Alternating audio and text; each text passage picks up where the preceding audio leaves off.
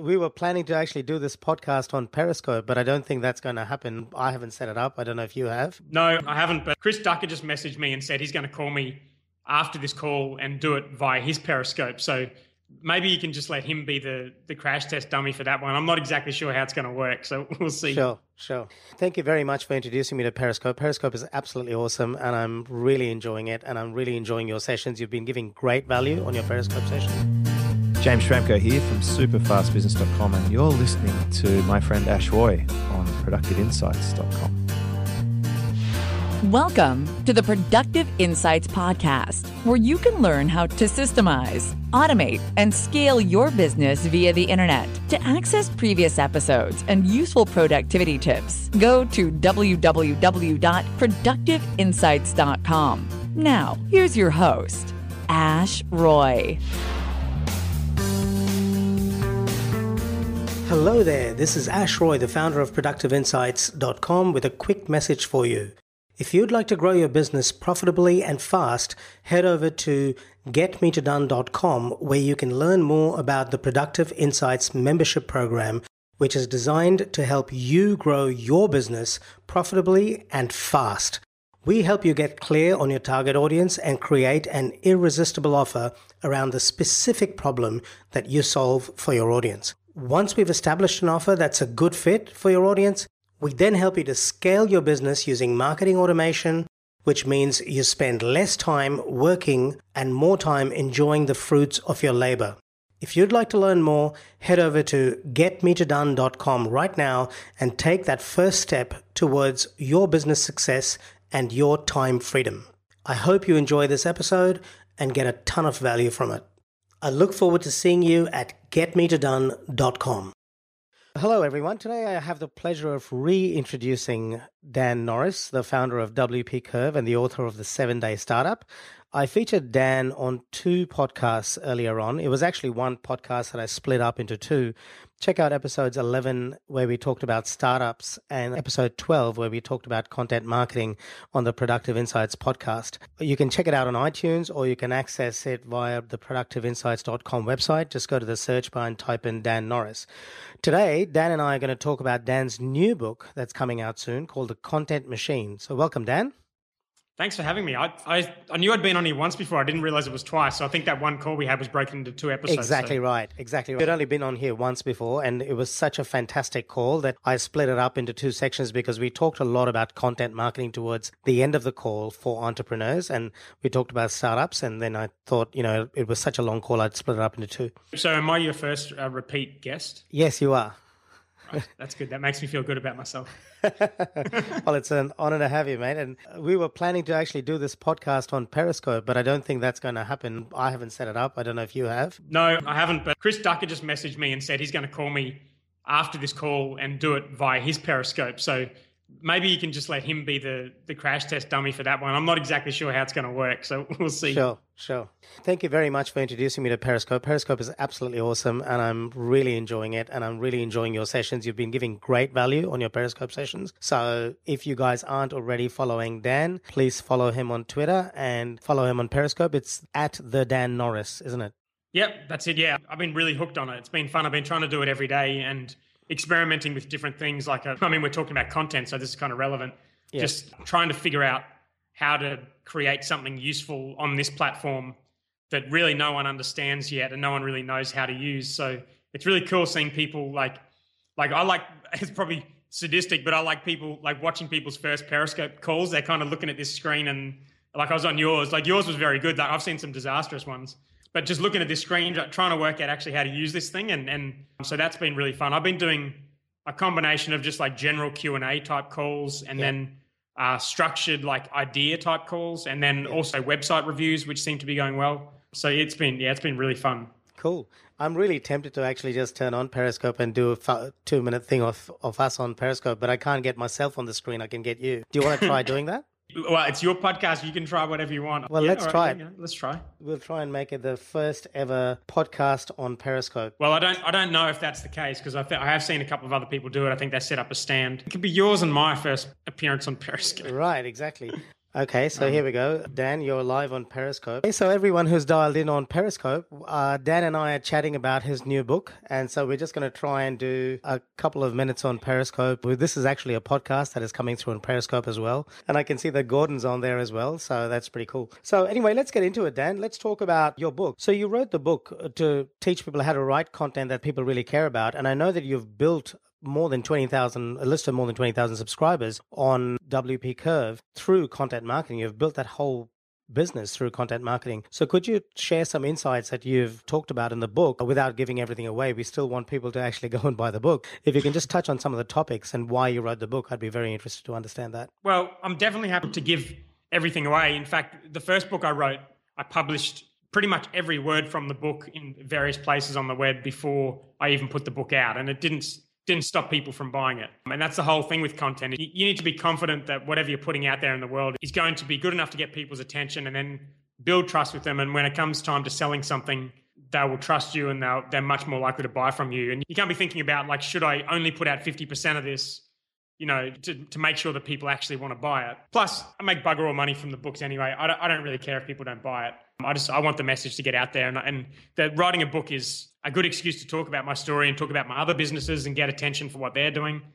Making three dollars on a book is not is not going to change my life. But yeah, I mean, in terms of the themes of it, really, I think it, what it comes back to is like most people who do content marketing don't do it successfully. Like most people, even the people that are really into it, the people are members of the institute that are doing it all the time, most of them report that it's not working well for them. So I wanted to look at like why it's not working. First of all, like from a business point of view, like, is there something wrong with your business? You could have amazing content, but if there's something wrong with your business and there's nothing unique and referable about it, then the content's not going to matter. So I talk about that in the book. I talk about the number one reason why I think content marketing fails, which is because people focus on this other stuff. They focus on how much content they're putting out. They focus on writing content for keywords or repurposing content. Like all of these things are like things that you think are important to you, but they don't really get you any closer to what's important for the actual person consuming the content. So this book is about how do you create content that people care about? And if your content marketing isn't working, there's nothing wrong with your business. I'll be willing to bet it's because your content is not the sort of content that people care about. So part of that is tapping into what you're good at. Part is tapping into what's getting traction with your audience. And another part of that is differentiation. And I spend a lot of time on all of those things. I have a whole section on differentiation with a bunch of stories from other entrepreneurs who've been able to stand out doing whatever content they're doing because they've been able to tap into doing something that gets attention that's a bit different that and produce something that people care about. So can you talk a little bit more about that? I'm very interested to understand how do you know what people care about? One thing is obvious that I mean people will share content that they care about, I get that. But are there any methodologies or proven ways in which you can figure out what your audience really cares about in terms of content and how to differentiate it so people are really interested or intrigued by it? Uh, there's two separate things. So the differentiation is like a whole new topic. Maybe, maybe we can get onto that. In terms of what people care about, I think the first step is just avoiding vanity metrics. So so I don't look at even like the views on an article or the traffic, the amount of likes it got. I don't look at that kind of stuff. I don't look at generally the number of comments it gets, especially if you've got like one of those blogs where people are just commenting to get a link. That kind of stuff I don't look at. I look at the qualitative stuff. In fact, like the metrics I don't really look at at all. The only real metric I look at is the number of tweets, which is one way of measuring how many people actually share it. So, so the shareability, the diff- yep. Yeah. So, so the difference between someone liking something and sharing something is huge. So if you're looking at like the number of Facebook shares, you're getting the number of likes, the number of shares, the number of comments. You're getting all sorts of metrics that some of them don't mean anything, some of them do. But when you look at the number of tweets, you get a reasonably consi- uh, consistent kind of metric on how many people will actually share your content. And if people are just passively liking it, that's nowhere near as good as them actually sharing it with their audience. If people aren't sharing it, you know, some people think maybe they're not doing a good enough job promoting it, which is possible, but I think more than likely the reason that's happening is because the content's not good enough. So you need to understand your audience better and you need to work on creating better content and ignore the other stuff, which is like just putting out more. There's no point putting out more if the existing stuff is not getting traction. So I do look at the number of tweets. So, and it's the opposite of what most people do. Most people will do, okay, well, I need to do content marketing for longer.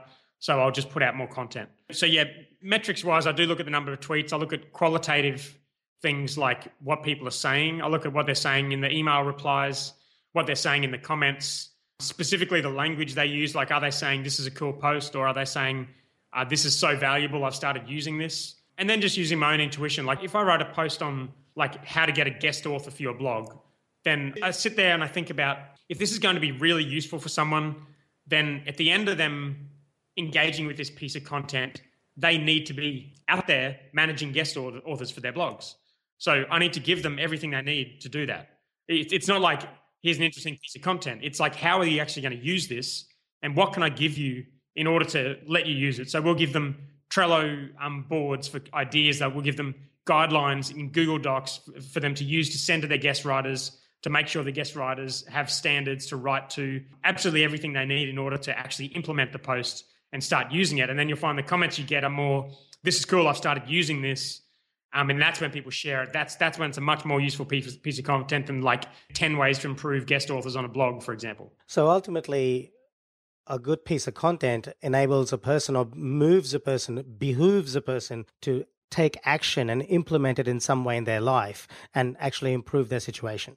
Yeah, this, I mean, what I advocate in the book is for people to, to tap into what's working for them. And because they're not going to be able to do that straight away, I've also delved into what's worked for me. And the actionable stuff has definitely worked for me. So the first time I noticed was that was I wrote a guide on podcasting and it was like 3,000 words. I told people exactly what they needed to do to set up a PowerPress and all of the different apps you could use for podcasting and expert opinions and absolutely everything I, I thought that I could give them to do that. And I noticed that, that like actionable content is was huge for me. But but that's not the only type of content you can do. So I've noticed that stories work really well for me. Like when I've told my story, I do that when I present at events. I did that in my first book, The Seven Day Startup. We tell the story of our business via our monthly reports. So stories that people can relate to has worked really well for me. So I, I talk a little bit about that and different frameworks you can use for storytelling in the book. Being contrarian has worked well for me as well. So if I've got a bunch of ideas that are different to the ideas that other people have, I'll really focus on those, build those out more, and put them out there. And that's been a good way to get attention for my content. So for the person listening, by all means try what's worked for me, but but you really need to get to the core of what works for you. So try those things and then really start to understand what's getting traction for your audience and what works for you and do more of that. Okay. There's another really valuable insight you shared earlier on, which is there's a huge difference between someone liking something and sharing something. There's a word for that in the software world, which I've forgotten, but it's like a like when you build a software app. I can't remember the name. It's it's a very basic word, but there's a big difference between people who engage with that app on like a really passive level versus people who engage with it on a really active level. So hmm. like if you download an app and like um, well actually I'll, I'll give you a perfect example in Periscope. A more of a passive action in Periscope would be sending a love heart. So tapping the screen is pretty passive. It's like, yeah, I kind of like this. A more active thing would be typing out a comment. So there's like this huge void between something that's really simple and something that requires you, there's a lot more friction, requires you to put yourself out there. And so that's the way I see likes and shares. So if you if you put out some content, someone it's it's too easy for someone to click like. I mean, people ninety percent of the people click like probably didn't even read it. Um, it's way too easy for them to do that. So so you want to you want to measure things that are much harder for the users to do. So I use the other thing I do is I use a, a plugin called Disqus for comments, and that introduces a little bit of friction for people to comment on the site because you need to sign up to Disqus to use it. And having that friction there means it, it requires extra effort for people. So people who do comment generally we'll put something valuable in there. And when you get a good comment conversation going, then that's a good sign that your content's sort of something that people care about. Sure. Okay. Let's talk a bit about who this book is targeted at. And, you know, I think you, based on your background, you must have targeted it at startups and entrepreneurs. Is that correct? Yeah. I mean, I think all of my stuff is really written for people like me because I don't really understand any other world. I really just understand like the self funded sort of startup founder. My first book is is written for that person. This book is really no different, except that because content is such a broad topic and like big marketing firms, you know, spend millions of dollars on content marketing. Potentially, they can get some value out of this book as well. But really, it's it's written for people who want to use content marketing to build a business, and I've included business stuff in there as well as content stuff because that's that's kind of both of those things are my passion, and I think that's where I can add the most value for people. Okay. And we've already touched on a couple of the key topics you've talked about in the book, which is about how to create content that is shareable and that is actionable and that is engaged with rather than just passively consumed. But are there any other topics you've touched on the book apart from that? Yeah, I mean, I spend so it's sort of broken up into three main sections. The, the first is just understanding how to create high quality content, tapping into what works for you, explaining what's worked for me, because that stuff is just super important. The second is differentiation. And so I tell a bunch of stories about people that have inspired me to get into content marketing and like how they got my attention. Like ultimately, if if you want to use content marketing to build a business, then the first thing you need to do is get people's attention. Mm-hmm. And the way you do that is by being different. And so the people I chose to feature in the book are people that got my attention, you know, out of a sea of millions of people around the world doing content. And they did that by doing something very specific. So the second half of the book delves into about six or seven different stories about those people. I, I can talk about any of those if you want. The, the third part of the book is called Building the Machine, and that talks about scale. So this this comes from a point of view of if you're going to be an entrepreneur and build a business, then really what you want to be doing is to build systems and work your way out of the business.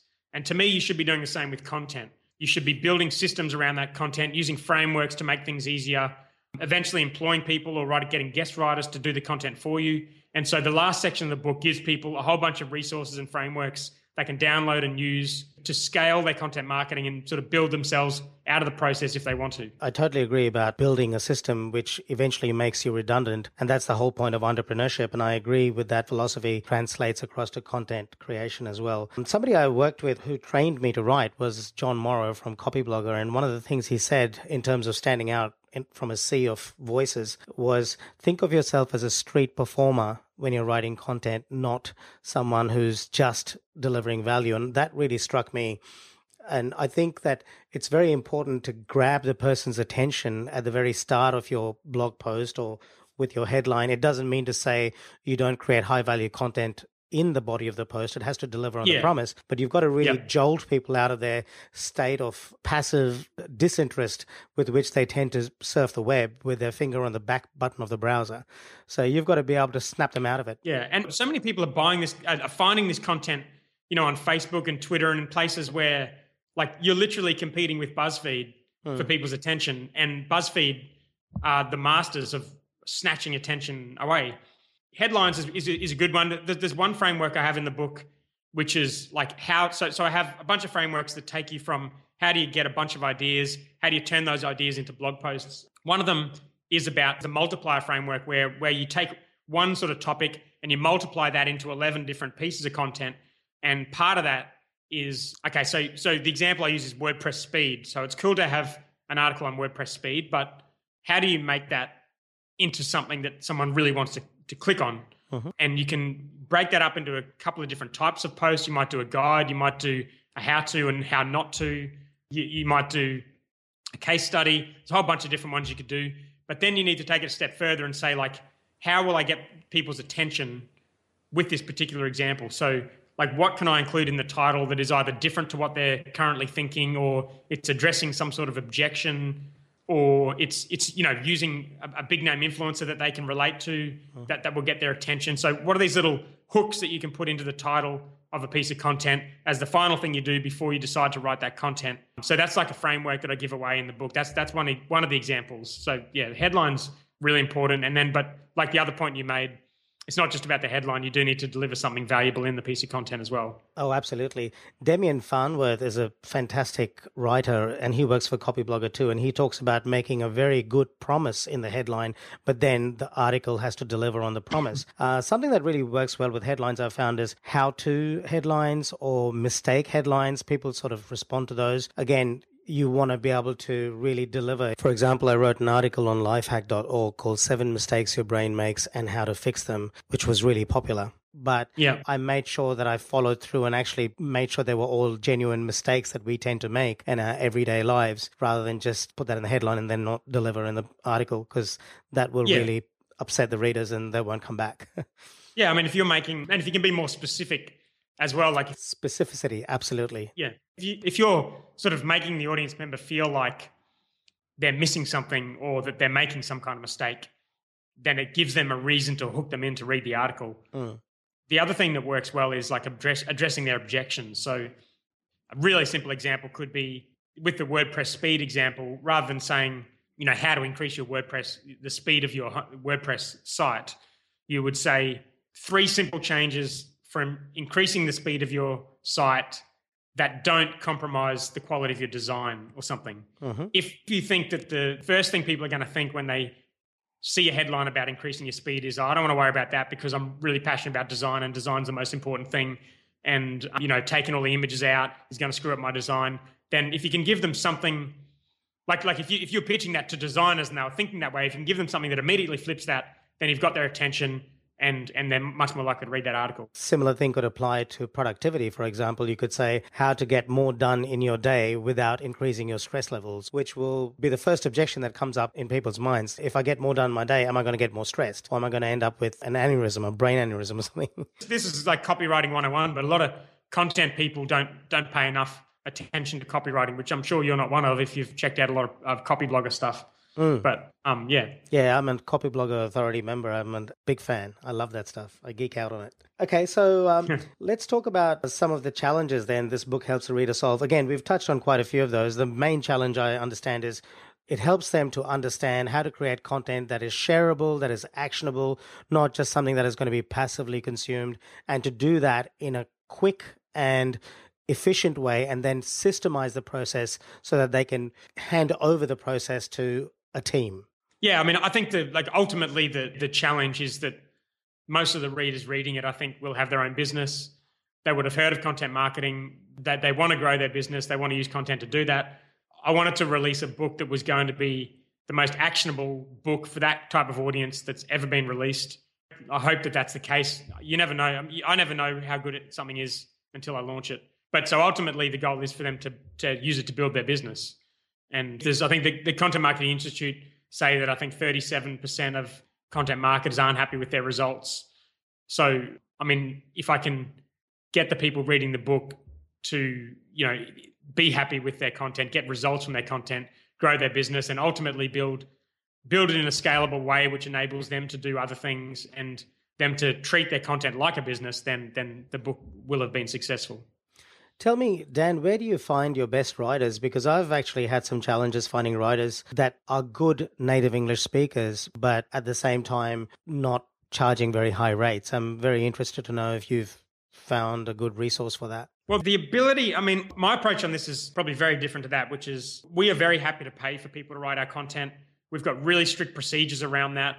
I don't know. It, it seems like if you're trying to get like cheap content written and your only criteria is like, can you speak English? Then you're almost doomed from the beginning. Exactly. You need a Um, native English speaker, I think, for it to be a conversational piece. Well, there's, there's no there's no doubt about that.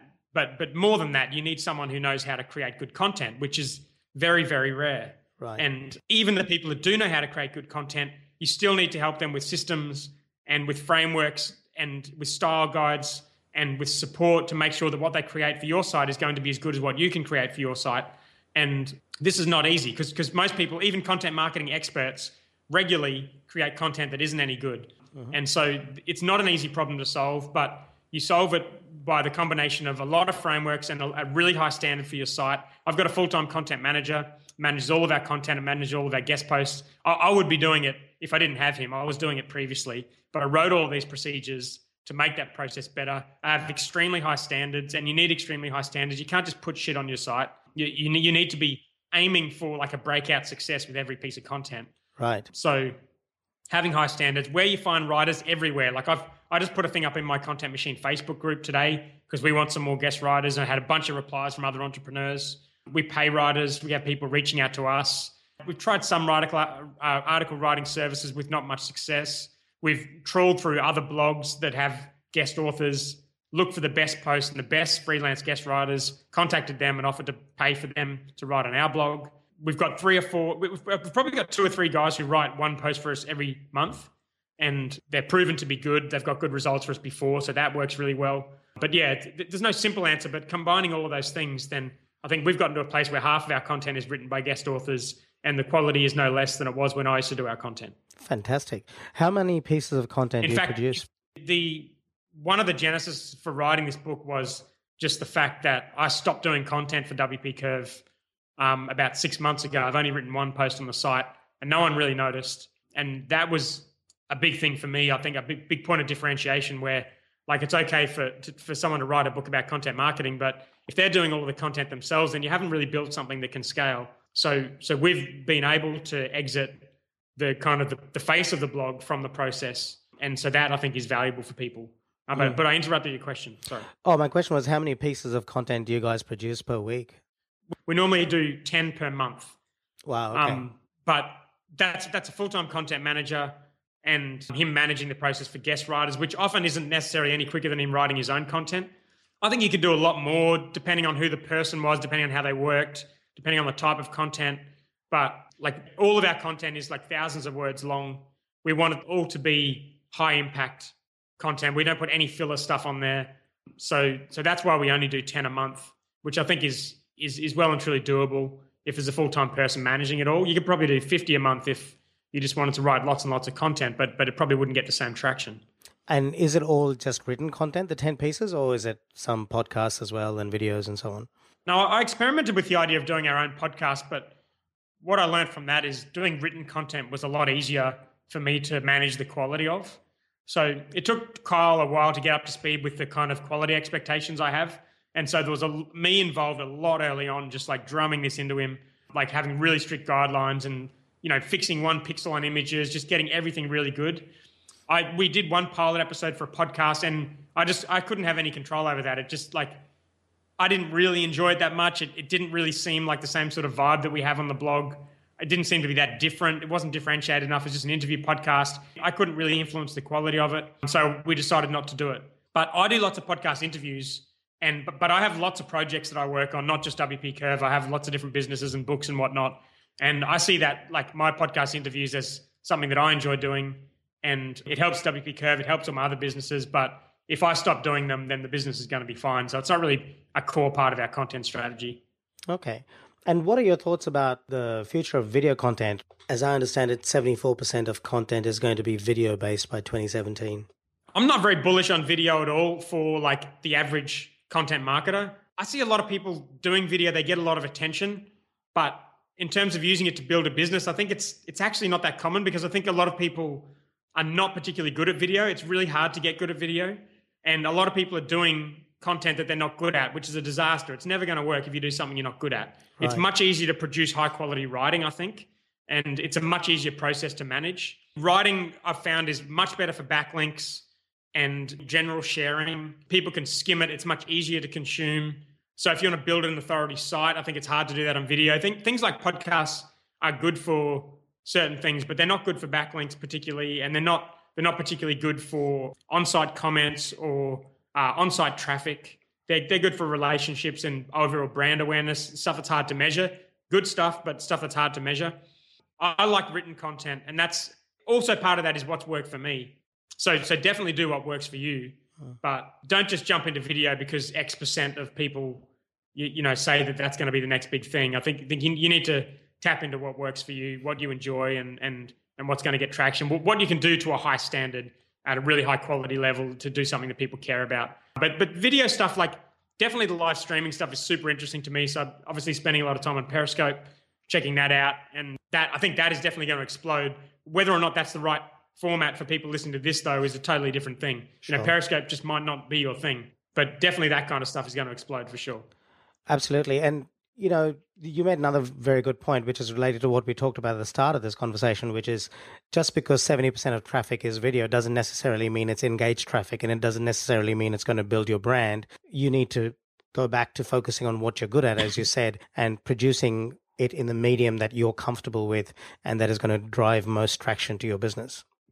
Yeah, traffic is a shitty metric. I mean, I mean, it's it's cool to say like I've got this much traffic, but it, it just means nothing. I, I think the the, the benefit for something like video would be authority, if anything. I mean, the type of traffic you get from YouTube, I don't know.